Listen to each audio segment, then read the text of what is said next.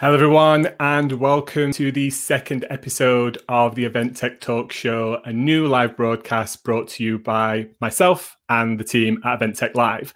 For those that don't know or haven't seen the news, the next Event Tech Live will take place on June 8th and 9th with a focus on the North America market and the events industry. So for anybody interested in finding out more about that event, visit eventtechlive.com.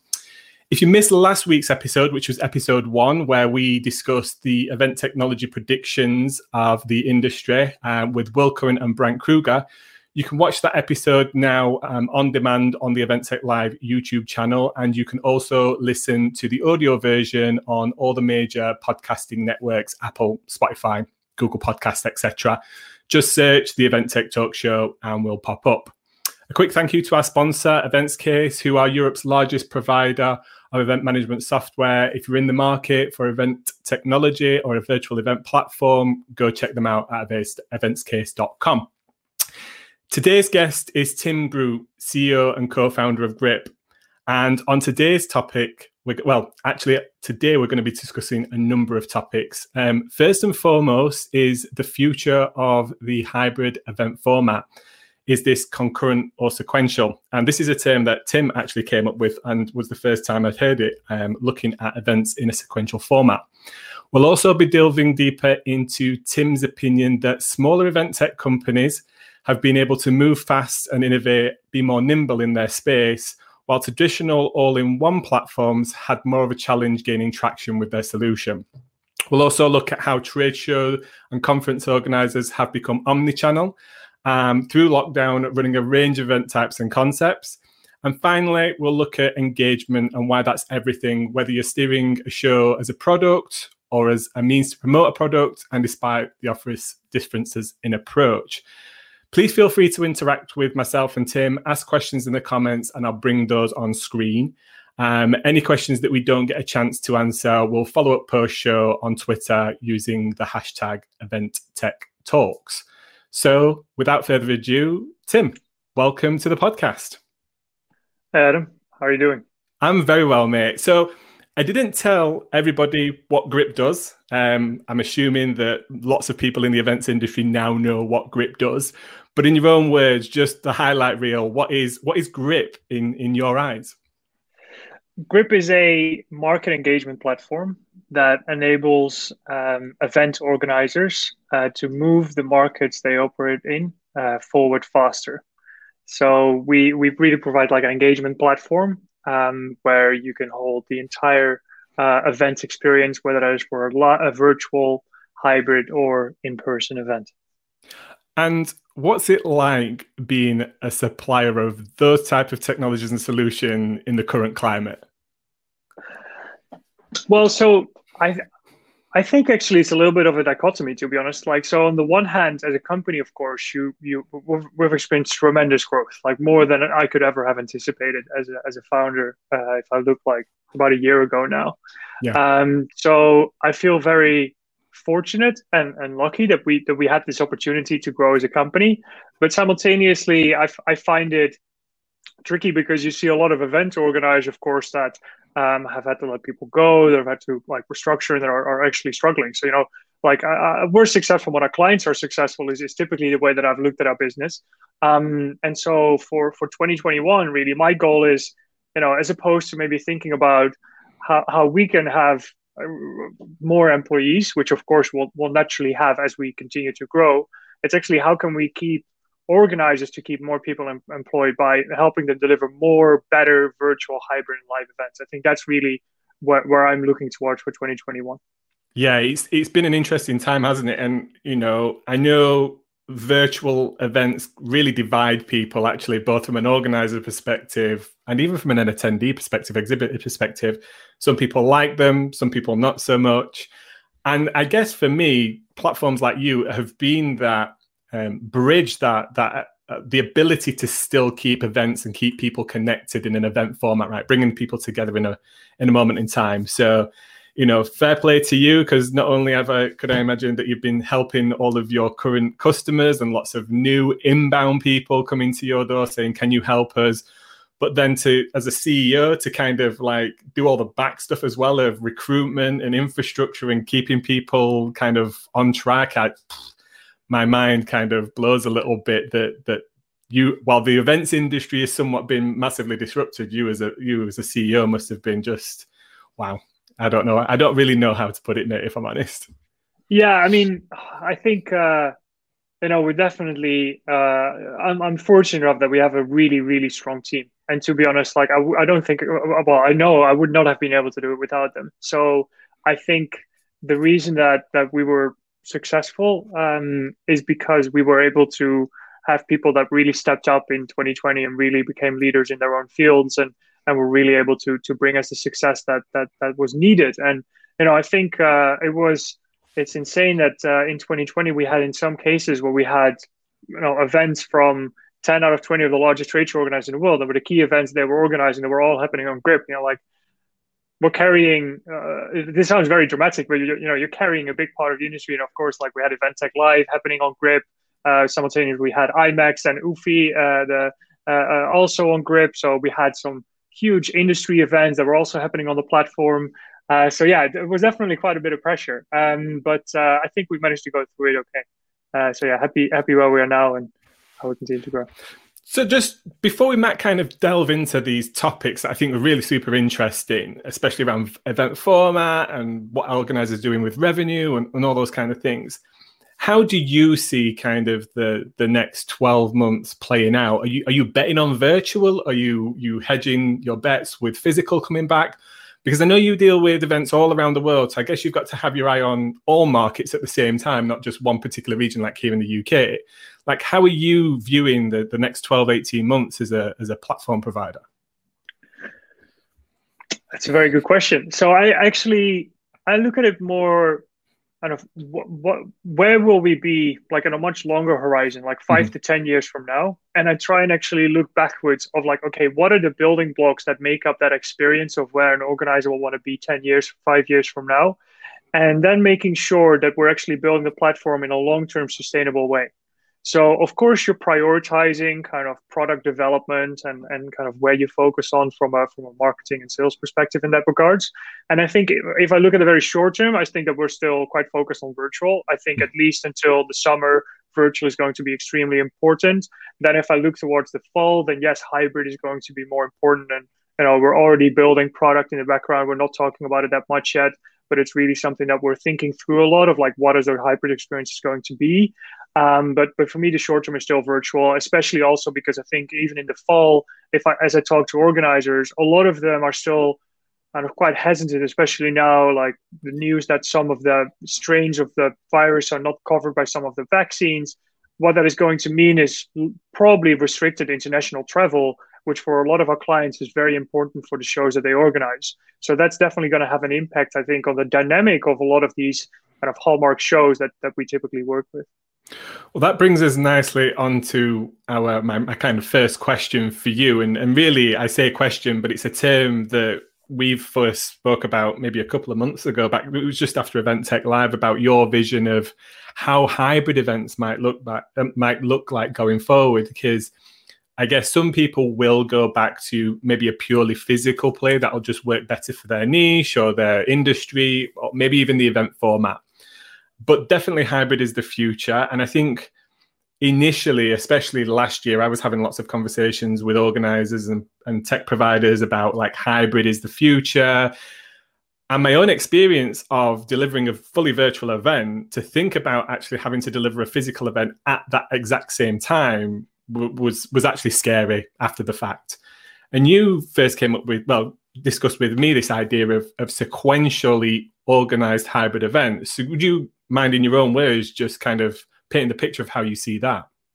Yeah, definitely. Yeah, I mean, I was just like you. I was talking to so many organizers, and everybody was saying like, hybrid is the future hybrid. And it was kind of like, well, what do you mean the future hybrid? Because what is hybrid? And it turns out that everybody had a different definition. So I tried to humbly suggest two ways that we could try and structure that as an industry. So you have a concurrent hybrid experience, which is where the virtual event and the physical events are happening simultaneously. As you correctly mentioned, that is very resource intensive. both for an organizer, but also for the participants, right? If you're an exhibitor, you now need staff that is attending both the virtual and the in-person event. While if you look at a sequential experience, the way that I see that is you could have, well, this week we could have a virtual event. Mm-hmm. Next week, we could have an in-person event. And the week after, we could have a virtual event again. Now, that is sequential. And what is sequential? Why is that interesting? Now, the reason it's interesting is because you could use the virtual events leading up to the physical one as a sort of pre-qualification step. You could really tease, for example, individual exhibitors. You could, let's say you have 5 topics in an event. You could have each week a topic and have 5 weeks leading up to it. And then you could pick a great sponsor and sponsor a one-day event around that. And you could enable people to network and qualify the opportunities that they have to set up those initial short-form meetings to then have a better return on time once they have the actual physical event. And maybe people won't even go there, right? It might actually be that they just participate virtually in the current circumstances. And the same thing is then, again, if you do a virtual event after the physical one, the opportunity is, again, as use it as a kind of follow-up step. Like, I'm sure that, whenever I go to Event Tech Live or any other event, one of the key things you say is like, oh, yeah, let's catch up next week and you to continue the conversation. Now, what if an organizer could provide that moment where everybody's going to be online, where there is, again, an experience where everybody's participating to allow people to connect, right? And that's relevant for both the people that attended the physical event, but, of course, also for people that are purely connecting virtually. That's also a great opportunity again. So, yeah, that's where the sequential idea kind of came from. So my understanding then, pre-event online or pre-physical, shall we say, an element of content, engagement, interaction for the audience that are interested in that physical event, maybe coming along to that physical event, but also maybe they're not coming along to that physical event. So almost like show marketing, event marketing for the actual physical event. Then you have the physical event take place. Do you on that point, would you see an element of online still taking place? Or in your head, is it the physical just takes place as the physical? There's not an online stream or content going on at the same time. How do you see that middle chunk taking place? The honest answer is I think that, I don't know, we'll find out. I think that... It depends on the event. I think some organizers will want to do that because they will want people to be able to participate virtually, even if it's just to watch the live stream, and then just putting it into Grip and just being able to make sure that the people that aren't there can at least see the live stream. But then again, like, I think that you're also, they might do that with, let's say, a main stage. But mm-hmm. what I would do instead, if I was an organizer, is actually record your content and then have a sort of kind of news anchor thing where you can play afterwards at a virtual day. You play the recorded content and then you switch to a live virtual Q&A with the speaker, right? And so if you are selling that as a sponsorship opportunity, you're now selling a session pre-event, a live session, and a session post-event, which is the recording of your live one with a Q&A after it. I mean, the amount of content that you're producing as an organizer and the amount of opportunity for delivering value to attendees and exhibitors is just tripled. So I think that's kind of the way that I would look at it.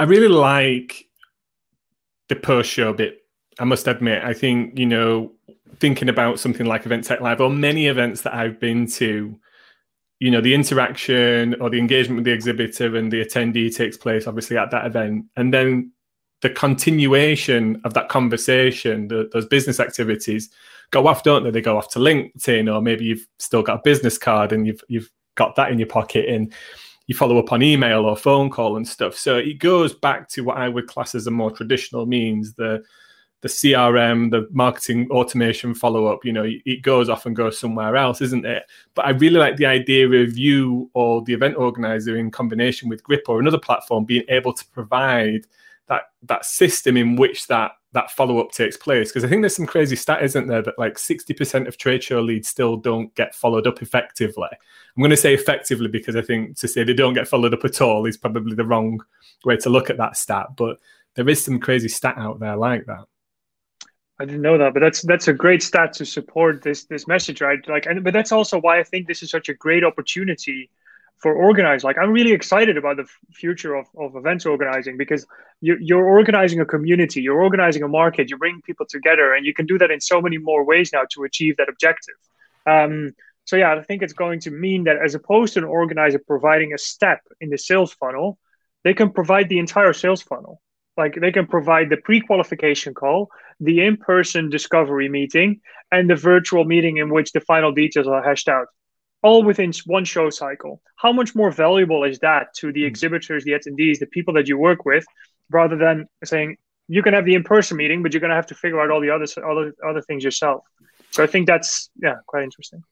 So let me delve a little bit in deeper in there, because a little bit more in detail there, because you mentioned already that this sequential format might have some revenue opportunities around it. And we all know, as organizers in the events industry, revenue is king right now. We're all trying to figure out where the value is, how to offer it, what the package looks like, and obviously the customer who wants to buy into that.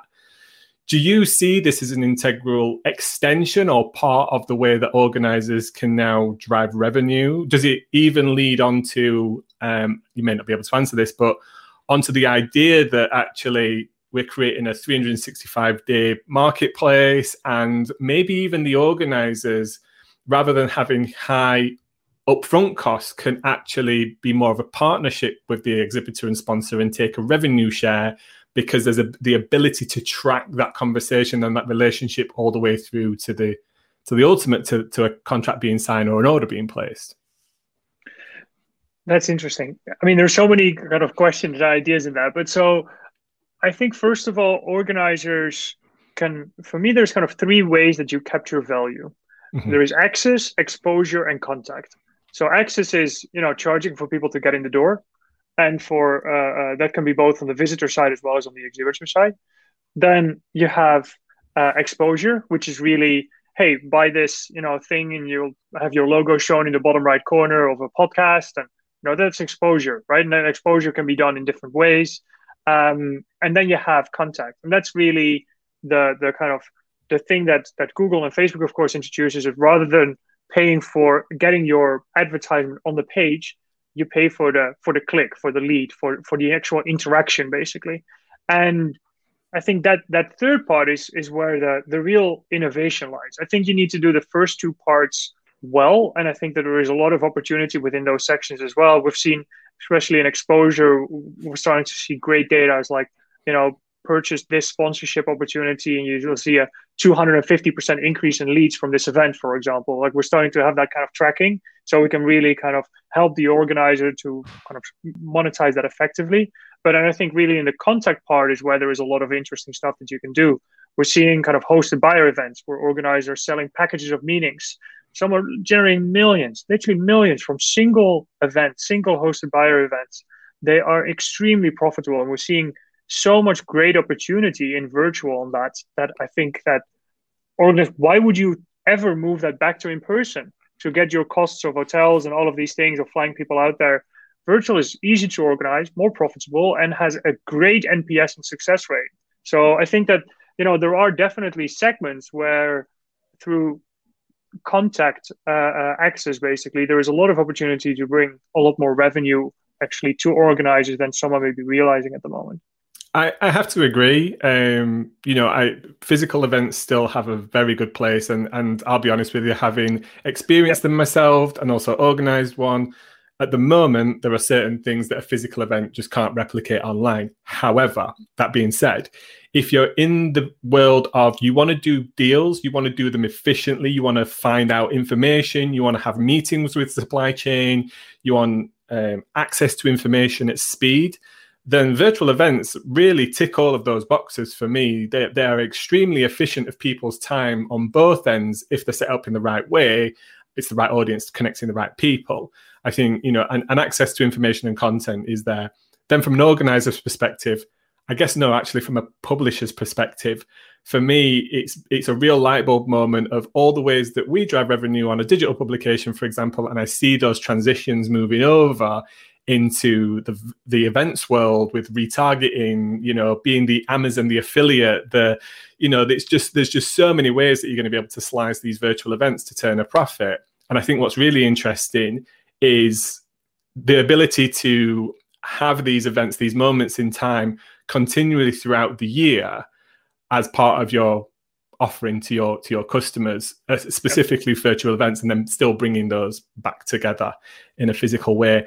We've got a Facebook user here, don't know who they are. So Facebook user, thank you very much for your comment, but literally agree with you all year round. Storefronts seems to be a common theme that I'm hearing from organizers, pure play organizers that have all of a sudden have gone, maybe we can be the shop window for our customers all year round. So do you agree with that as well, Tim? I think that there is a value of like having a platform where people can have a profile, where people can easily contact the exhibitor or sponsor or just the company, but it's not nearly enough. I think the event organizer lives in creating concurrent moments of connection. So even in a sequential event is basically a series of concurrent moments, right? So what that means is that there is value in making sure that people are all online at a specific moment in time that are interested in a certain subject. It creates permission. It creates a psychological moment of people saying, hey, I'm here now. I'm here to connect. I want to speak. I want to discuss. I want to network.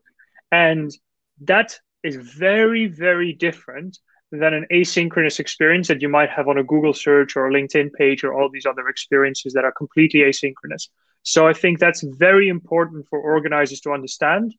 Just putting up exhibitors and just open up and saying, okay, all year round, you're going to have a profile with us. That is not enough. And we've seen it time and time again. But if you then use that, for example, we have an organizer in the US that has combined that with adding on a layer and saying, actually, you can have a product showcase. And what they've done, they've got a fire truck show for firemen. Well, there's a fireman show and there's a fire truck brand. And what they've done is they've created videos of this fire truck, for example, to put out a fire of a house, for example, of course, a fake one. And then they're interviewing these fire truck men afterwards. And just the engagement and the kind of the way that they are presenting this product now compared to previously just standing there in a trade show hall is so much more engaging. They get so much more success from it. And they've actually had a tremendous result as both an exhibitor and an organizer. And they've seen really good engagement around it. So I think, yes, you can be the storefront. You can have beautiful products with all the photos and everything like that.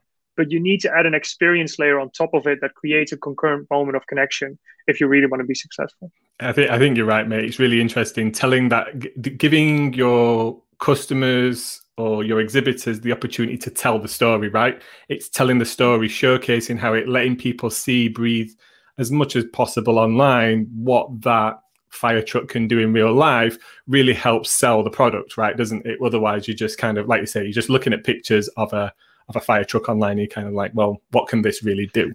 Exactly. We'll try and put in the show notes, maybe if there's somewhere we can direct people to go and see those, if it's out there, if it's available for people in the wider industry to kind of look at. Which brings us on to nicely to your second point. But before we do that, we've got Miguel here. Miguel, hi Miguel. Thanks for having me on Cooking Up Virtual Events. For those that don't know, Miguel is a virtual event producer and an excellent one at that. He says he's enjoying the questions. So another term that you've come up with, all-in-one versus all-in-none. Now, this is going to create some enemies for you, mate, in the event tech world. I'm sure you're fine with that, though. In your, I guess it's the argument against something that does it all versus something that's very focused on one element of it and possibly doing it better because of that focus. Am I right in saying that that's your opinion? Feel free to expand on that. So we had this conversation where I said, Cvent, and I have a tremendous respect for everything that they've achieved. They probably had more engineers at the start of the pandemic than probably all event technology companies combined. Yeah. But due to, I don't know the insights of Cvent, but we're quite late with launching that virtual event solution. Why is that? Why is the company that is the biggest struggling the most that's pushing out a new innovation? Whereas other companies like us, and there's plenty of others that were able to do that much faster. And it's because of, the inherent limitation of innovation within a large organization and within a monolithic platform. It's much faster to have to innovate when you have to look across so many different technological layers in order to actually achieve results on that fast. So I think that we're seeing that now as well, right? We're seeing that now as well, where actually some companies are able to innovate much more effectively in a very narrow space Like, we're using StreamYard here. So StreamYard, very focused. Okay, just streaming. We're not doing kind of the kind of consumer side, the subscriber side. We're only focusing on this publishing experience. Only 13 people and being bought for, how much was it? 120 million or something? Like, by incredible, right? Like, so that's a great example of a company being very focused on a specific experience and doing an incredible job at that. And I think that's, for me, is way more interesting, right? We can just have a super powerful integration with StreamYard, Restream, and many of these other companies, while on the other hand, you know, focusing really on making that core where we believe our position is in the market, on bringing people together, focus there and do that extremely well, and make sure that your powerful integrations with other players is way more valuable and way more modular for an organizer to think about than trying to say, oh, you need to purchase everything. You need to have this entire layer. Everything needs to come from us. It slows down innovation. It slows down, you know, execution, in my opinion. And it just, you know, it just starts causing massive friction, because we constantly have clients coming from all sorts of all-in-one platforms. They're like, you know, it's good, but it doesn't do good networking. And I'm just like, you know, they constantly still come to us because they believe that we can do it better than some of these all-in-one platforms, which is natural because we only do this. So naturally, we're always going to, I hope so, always going to be better at this part, because we can put all our resources in making that the very best. And, you know, that's always going to be a huge differentiator, I think, for organizers. I understand that point. But to play devil's advocate, what about the organizer side? And I hear this from many organizers that, you know, pre-pandemic, they weren't necessarily too heavily into technology. Okay, they use websites, they use maybe the odd live streaming technology, but probably not, because it was the AV company that took care of it and something like that. Like, all of a sudden, to think about having to choose a ticketing platform and have that work with Grip so the experiences there is seamless, and maybe it's the post-event experience of that on-demand element because their event is coming to an end and stuff. Like, how do you see that playing out? Because that is a huge fear factor for many organizers, that by choosing one thing to do one element really, really well, ultimately actually creates them a huge amount more work and headache, because they're having to play the person in the middle to get all of these suppliers to talk to each other, or make sure that the integrations work as they are told they work. And, you know, even us, if we've had that experience ourselves of, on paper, it all looks quite straightforward, and then you get into the nitty gritty of it and there are pain points. So, you know, in an organizer that's focused on 10, 15 events a year, that's just like a huge mountain of work and a fear factor that things are not going to get delivered on time. So what's your thoughts around that kind of opinion of actually all in one? Okay, it might not do one specific thing perfectly, but at least they've got everything in one ecosystem and they don't have to go through that pain. So I think it's definitely a valid point. And I think that a lot of the integrations that have been done in the past between event technology companies are ad hoc. Oh, there is an event. All right, let's do this integration. Whereas I think what you're now seeing in the background, what this increase in resources doing for all these individual tech companies, is that the integrations are being taken to a completely new level. Like, for example, there is a small UK-based company called Lineup Ninja that event tech uses or event technology uses as well. And the really interesting thing on that is the quality of the interaction and the integration that we now have with that is so extremely powerful that we could just switch it on for any event. It would take no time. And that really changed the game. And we're starting to have that with quite a lot of registration companies as well. It's just it's a plug and play integration. It's just as like how you do your WordPress plugins or your other integrations that you see in the enterprise ecosystem in other industries. I think that's where we're going to get to. And I think once we're there is no need for all-in-one anymore. And Tim's got a really interesting point to add to this. You know, will not using multiple tech solution make the data a mess to deal with post-event? You know, this is something I hear time and time again. And I think it's been a decade-old problem, is there seems to be no agreed upon data scheme across registration and other platforms that makes, once you export all that or try and delve into that as an organizer, it's unified, right? Do you ever see a a unified approach to data. That might be getting right into the nitty gritty of it, but is that something you strive for? And I guess to Tim's extra point, can you see it being joined together? So it's again a very good question. So I think the way that we look at this is, what is data? Data most of the time comes from engagement.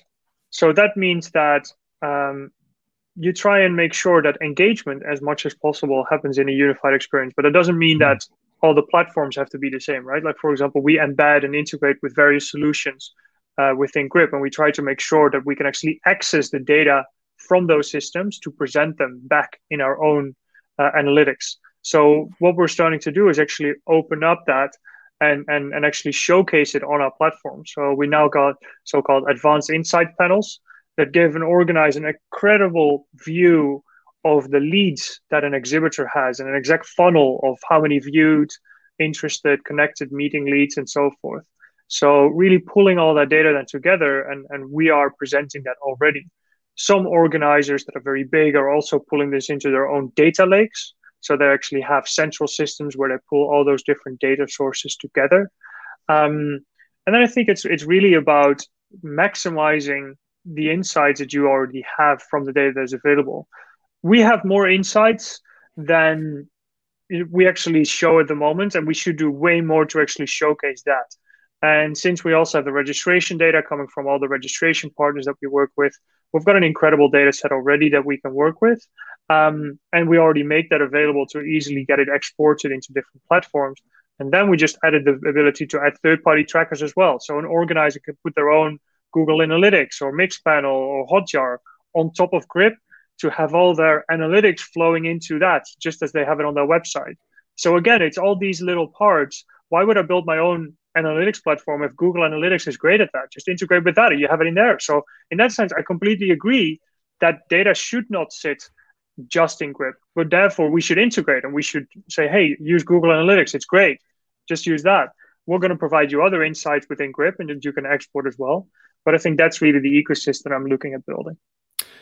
So taking that idea one step further, because I think that's really interesting, do you feel that we'll ever be in a place where you as Grip, other event technology platforms, because others are available, and also exhibitors have their own tech stack in many a case, right? They're maybe using their own Google Analytics, maybe they're using retargeting solutions, maybe they're HubSpot part. They've got a HubSpot solution, sorry, and they're using that for marketing. Do you think we'll ever see a point in time where, as the organizer and the platform, we can allow our exhibitors and sponsors to hook their own systems in, so there's much more transparency around actually the activity, that and makes their job much easier post-event as well from a digital marketing aspect? But if they're not that advanced, maybe some way of them having, I want to say a leaderboard, but probably leaderboard is a really bad example, but we know competition thrives to more action generally. So do you ever think that we'll get to a place where we can have a Grip exhibitor leaderboard of activity and follow-up and all of those things that help kind of, well, as a company, compare yourselves to your competitors, but also as the event organizer, let's be honest about it, have some tough conversations around activity levels and what people are expecting to get out of that activity compared to others within the event? Do you think we'll ever see those two elements being able to hook into that data play? Yeah, so I think from a benchmarking point of view, so being able to see how you're doing as an exhibitor compared to other exhibitors within the same event or same industry, I can certainly see that happen. I think that we're not far away from that, to be very honest. And I think that's going to really help exhibitors understand how they're doing and what they could do better. And it's also therefore going to help the organizer with that kind of data-driven story. I think that the challenge that maybe some of them had in 2020, many before that as well, is, you know, you go to an in-person event and they had no way of proving the ROI that they had provided to the exhibitor. So, you know, we work with a system called Crowd Connected with BLE beacons and making sure that actually we can get more of that footfall data into our platform. And that's extremely powerful as well. So we can use that information to actually better understand that in a physical environment, but of course in a virtual environment, you always have that. An online event is always available. And so actually using that benchmarking data to present an accurate story to an exhibitor is extremely powerful. the second point of enabling the exhibitor to actually get their marketing technology stack to be extended into the event, for sure, I think that's naturally going to happen. The question is like the mechanics of it, and how do you actually do that in a kind of GDPR and compliant way?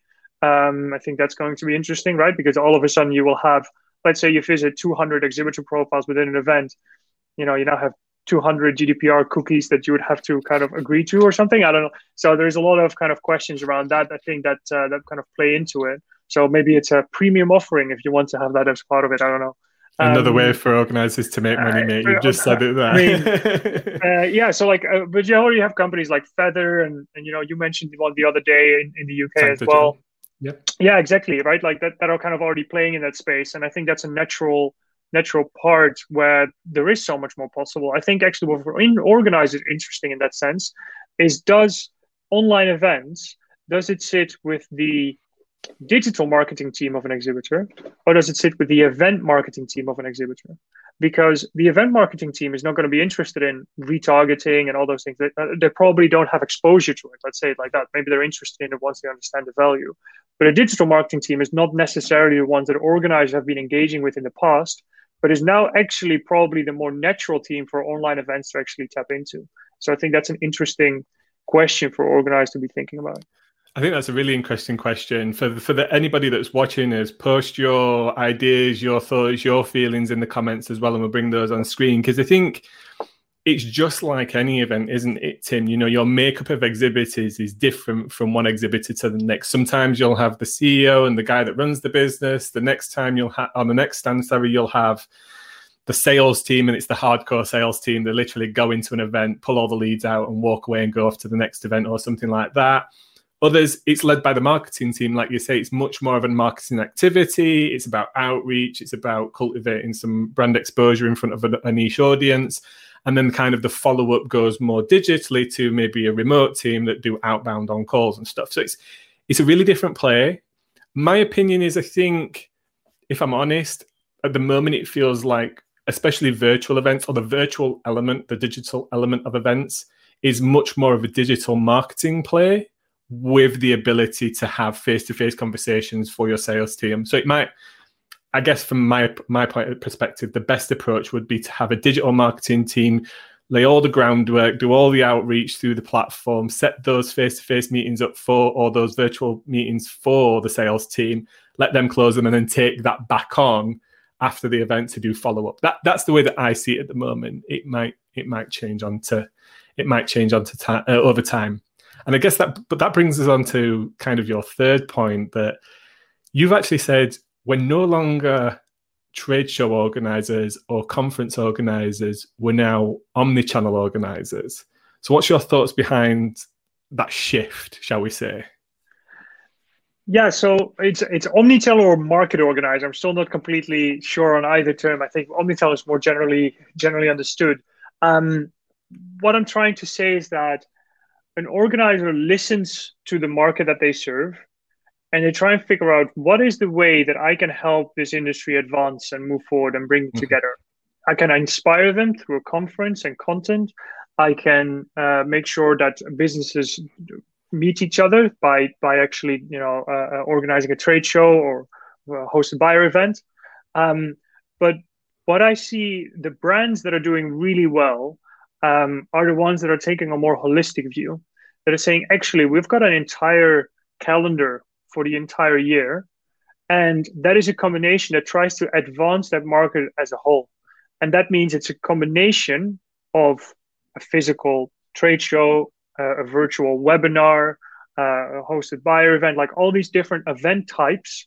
Actually, I think that organizers will start doing all of them with a more focused approach on specific markets. So what I'm saying, where previously an organizer might say, actually, I do all industries, but I only organize trade shows in all of them. I think actually what we're going to see is, instead, organizers might say, I only do a key set of industries, but I do all event types within that industry. So that's, I think, going to be the change in focus in that sense. They're going to pick key industries that they believe there is value in, and they're going to create an entire kind of omni-channel experience within that. I can certainly see that as a publisher. There's many things focused around the events industry that we could come up with a physical or virtual event for, and the only thing that's really stopping us at the moment is bandwidth. In all honesty, you know, it's scale of team, the time, the ability to focus on something, and I think that's really important to say focus on something to do it well, because it's easy to kind of throw a load of things out and see what sticks, but to really focus in on one thing and do it well. And I think some of the mid and larger organizations will definitely have that bandwidth in order to be able to go out there and also do that bit where they test all of those different event formats and solutions to see which is, you know, rated the highest in terms of satisfaction and ROI. I also wonder, to your point, though, whether we'll actually see certain event formats being used as top of funnel for those organizers to get the really valuable people in at the top and filter them down to those super high value types of events. Maybe that's the meet the buyer, maybe it's the CEO round table with 3 sponsors at 100K a piece kind of scenario. I wonder if we'll actually see events, or specifically online, being used as an internal lead generation tool or attendee generation tool, that they'll be able to then divide those people out and decide, okay, we've got these really 20 good CEOs here. Let's launch an event, or let's funnel them into this CEO event because we know that's super high value when it comes to revenue. Could you see that happening? I think you're already seeing it. It's already happening. Like, you're already seeing that virtual events are an expansion of remit, right? Like, previously an organizer might have had 20,000 people showing up in person, but now they've reached 100,000 people within that market throughout the year. They've been able to define niches within that. And that's, again, where greater insight and data and you know, more of that is going to play in, because you need to have great technology in order to identify what those niches are, and then being able to actually market towards them specific offerings of individual webinar sessions and all those micro experiences. So an interesting example is we work with some very big events in the food and drink space. And one of the events that we work with, they see a lot of different regions attending. And so what they saw is that people from a specific region, from Argentina, I believe it was, were being targeted by a specific type of buyer. I think it was budget hotels from Germany or something.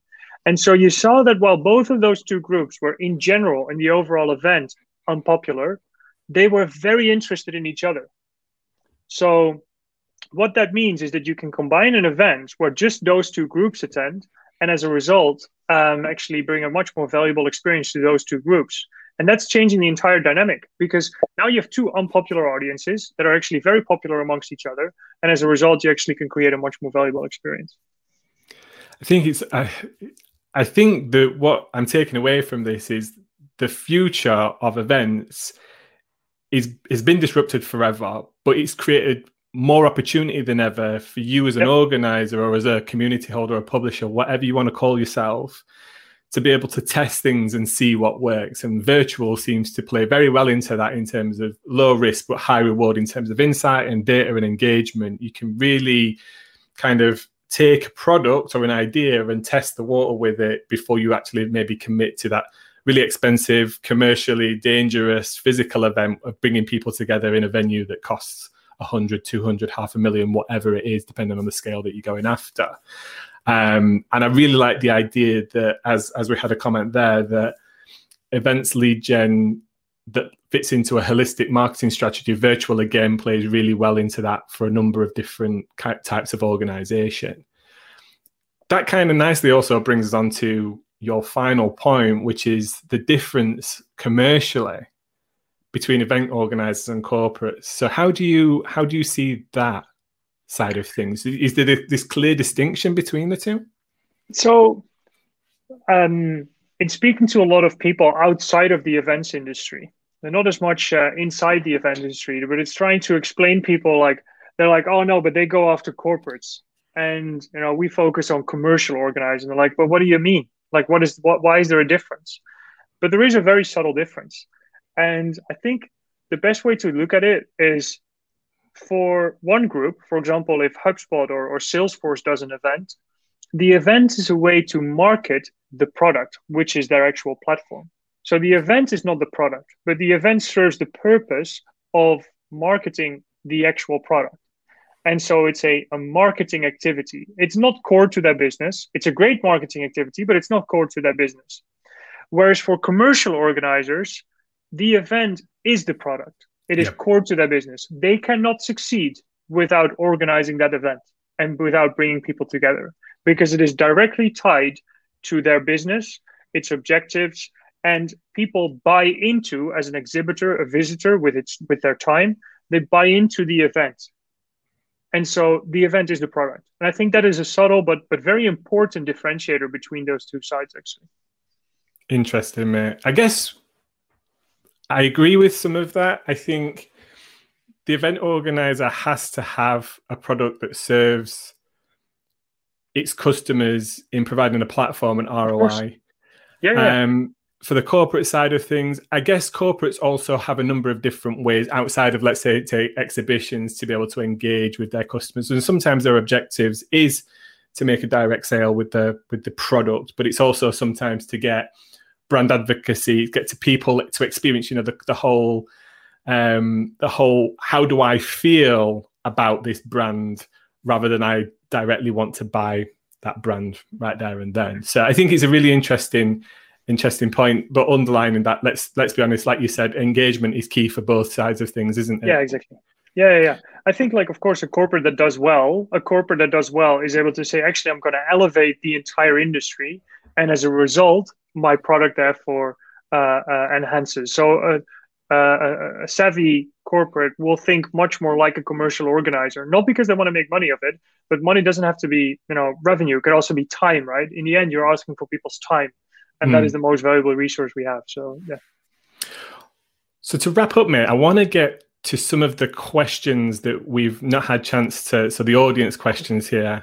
We've got somebody that we know, Matt Coyne, I'll bring him on. He said, with multiple platform stacks, putting the power of data control in the hands of the participant would be even more important for the future. They'll need one place for it to see where their data goes. And I think that's back to your GDPR point of, you know, we were talking about different cookie consents and things like that. People are getting a little bit more savvy with their data. And I think, you know, we have now the right through GDPR to kind of say, you know, give me all the data you've got on me. What is it? Where's it being used and all that kind of stuff. Do you agree with Matt's point? Do you think that, you know, a single point or a platform or some system for attendees to be able to have the traceability of their data when it goes outside an event is important? I think if you visit any news website, it's going to take a long, very long time before an organizer will get anywhere close to the amount of tracking that happens there compared to at an event. It's going to take a long time. And so if I look at the amount of visibility, clarity, and control a news website gives over your data, I think events in that sense still have quite a bit to, you know, I think it will be a while before we have to worry about that. I do think one element that is very important is around contact detail sharing. Like, I think that what we've noticed is a real change in behavior from organizers that in some cases I find concerning and surprising, where previously, you know, contact details could only be shared if people had, like, physically connected and we were not able to kind of share contact details outside of that. Now it's like, as soon as somebody has ticked on a session, boom, that is intent, so we can share contact details. I think that there is a need for transparency and clarity towards a visitor on, like, when their contact details are being shared and what actually comes into that. So we just recently launched a functionality on our platform around that, and we're going to continue on innovating around that to make it very clear when actually people have consented to marketing activities, because I think that's really what people are worried about. Is my data being used for marketing, and am I sharing this for, you know, getting a newsletter the following week and having no idea how I subscribe to that? So yeah, I think clarity and transparency is very important. I think it's such an important point, and, you know, this is not to defend anybody that's made these business decisions over the past 12 months, because, you know, it's been a terrible time for everybody, but I've also been aware and seen many a time decisions being made over an attendee data that, is commercially driven rather than with the best interest of their attendees at heart, almost to the effect of, well, better to get told off for it than to not have an event or business at all because we can't do it. And that's just, the pressures of the dynamics changing, your business activity being ultimately taken away from you by the government or the current situation. You can now no longer do what you do to drive revenue, is going to ultimately lead people to make bad decisions or not clear decisions. That's something we've always been really, really careful about. And I've had these conversations internally of, the same kind of thing. Well, surely if they're doing this, this, and this, then they want to kind of connect up with each other. But it's not the case. It's kind of like walking around an exhibition hall, right? You get a badge, you have to register for the event, and you get a badge that says your name and where you're from. Ultimately, you have the choice of putting that in your bag and walking around the event anonymously. You can interact with a session anonymously. You shouldn't, and just because, Tim, I speak to you on your stand doesn't mean that you should automatically get my contact details, because I might walk away and think, that guy's an idiot. I don't want him to follow up with me, right? So we need to bear in mind that the same principles still transfer online, right? But it's good to see that you're obviously recognizing that and putting mechanisms in place to help that along with that transfer of information and for it to be where it should be. In the end, I was by no means discrediting all the hard work that organizers done. I completely understand from the organizer perspective, you were in between a rock and a hard place, I believe they say in British. But I do think that platforms have the responsibility for making that experience transparent, easy to understand, and consistent. So I think that it was more an area where I felt that we should be doing much more, because I felt that, hey, if we are actually going to be sharing contact details here, we need to make sure that we are helping our clients to do that effectively, to provide this functionality to the exhibitors and the sponsors and visitors that they're happy with, while making sure that this all happens in a GDPR compliant way. But more important to that, even if there was no GDPR, it's what is good for the world is good for me, right? So it's it needs to feel that if I was attending this event, I would be happy with my data being used in this way. And I think that's the most important thing. It's very simple. If I would be happy with it personally as an attendee, then that's a good starting point most of the time. So we'll just see lots of competitions for BMWs and Ferraris and things like that take place on an exhibitor level to get people to say, here's my data, right? That's why we're going to see the whole sports car in the airport kind of play take place over and over again at events, maybe in the short term. I was at an event in the US, and this is 1.5 years ago, and it was an exhibitor was handing out laminated $1 bills in exchange for people getting their badge scanned. So playing the system has been happening for much longer than the virtual events have been around for. Let's be honest, that's a much more cost-effective way of the $25-$35 a lead on LinkedIn at the moment. So, I can't fault them. But again, it just shows that once you play into people's psychology and what they value, right? It's a way that you can help lubricate the wheels and such. And in fact, it makes me wonder whether we'll see events or platforms being able to utilize systems for those that aren't out there. I use Brave browser. It's on the Chrome backbone. It's a privacy browser. So as to Tim's point, if you ever want to go and check out what a website or a news portal knows on you, just download that browser, visit it. It tells you everything that they're tracking about you, and it's eye-opening. But one of the things that they do to, I guess, reward the user for that exchange of data or exchange of information with their advertisers is they have this, they call it a attention token. So that attention token essentially rewards you for clicking on adverts or for exchanges of information and things like that. So you actually are part of the business as the individual. You're no longer the product, you're part of the ecosystem and revenue scheme as well. So then you can take those tokens and spend them elsewhere. So it'd be interesting for me to see if events go that way as well, or allow exhibitors and sponsors to also kind of help lubricate the wheels of lead capture and attendee information and things like that. It's certainly something, I guess, over the last 12 months that I think everybody's been trying to figure out, because it's a totally different play.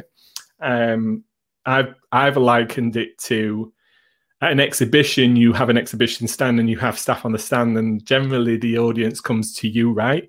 Whereas at the moment, the virtual world is kind of been flipped on its head, where the exhibitor has to go hunting for chasing the attendee around the actual exhibit hall to try and get in contact with them, because it's, I guess it's that much easier for them to go, right, I'm just here for content. I don't want any of that. So it's an interesting time to kind of see how things will develop. We're kind of running out of time, so I was going to throw a big question at you there, but we might save that for another episode, Tim. And I know you've got some stuff bubbling away in the background that will probably lead to another episode anyway. But as a final thought, what's been your individual biggest learning, do you think, over the last sort of 12 months, since March of last year, since everything got turned on its head? I know that's that to be fair is a big question in itself, but is there anything that you've taken away, whether it's individually, as a technology provider, from the events industry? What do you think? Wow. And if there's nothing, you can say nothing. No, there is so much. Like, it's more like, I think I have grown so much as a person in the last 12 months and learned so many things. I think stay focused. I think that's the most important thing, actually. I think that with so much noise around us constantly, all the time, and all, you know, being locked at home, it's actually more easy to get distracted, which is interesting, since, you know, you're actually just sitting at home. But I think staying focused, staying true to kind of like core objectives, I think that's the most important thing. And if I, you know, I've learned one thing, then I could have done that even better. Like I've done an okay job, but I could have done even better there. So that would be my key learning, to be honest.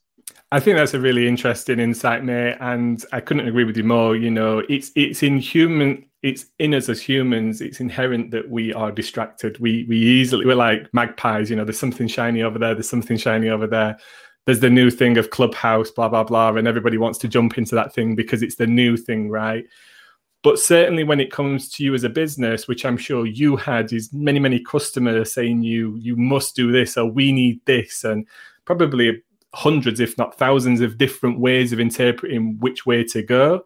I guess as a founder and as the head of an event technology company, to keep on that path of what you saw as that vision was, that's what I'm taking away from that comment there, of making sure that you do right by what you had set out, planned, and the rest of the team and the company, the shareholders and all that kind of stuff, right?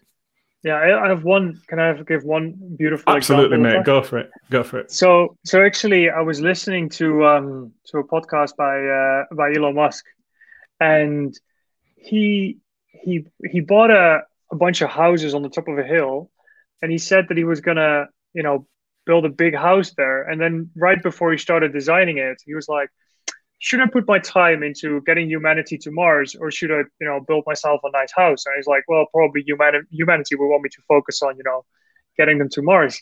And of course, like, I am not dealing with anywhere near as big questions as he is.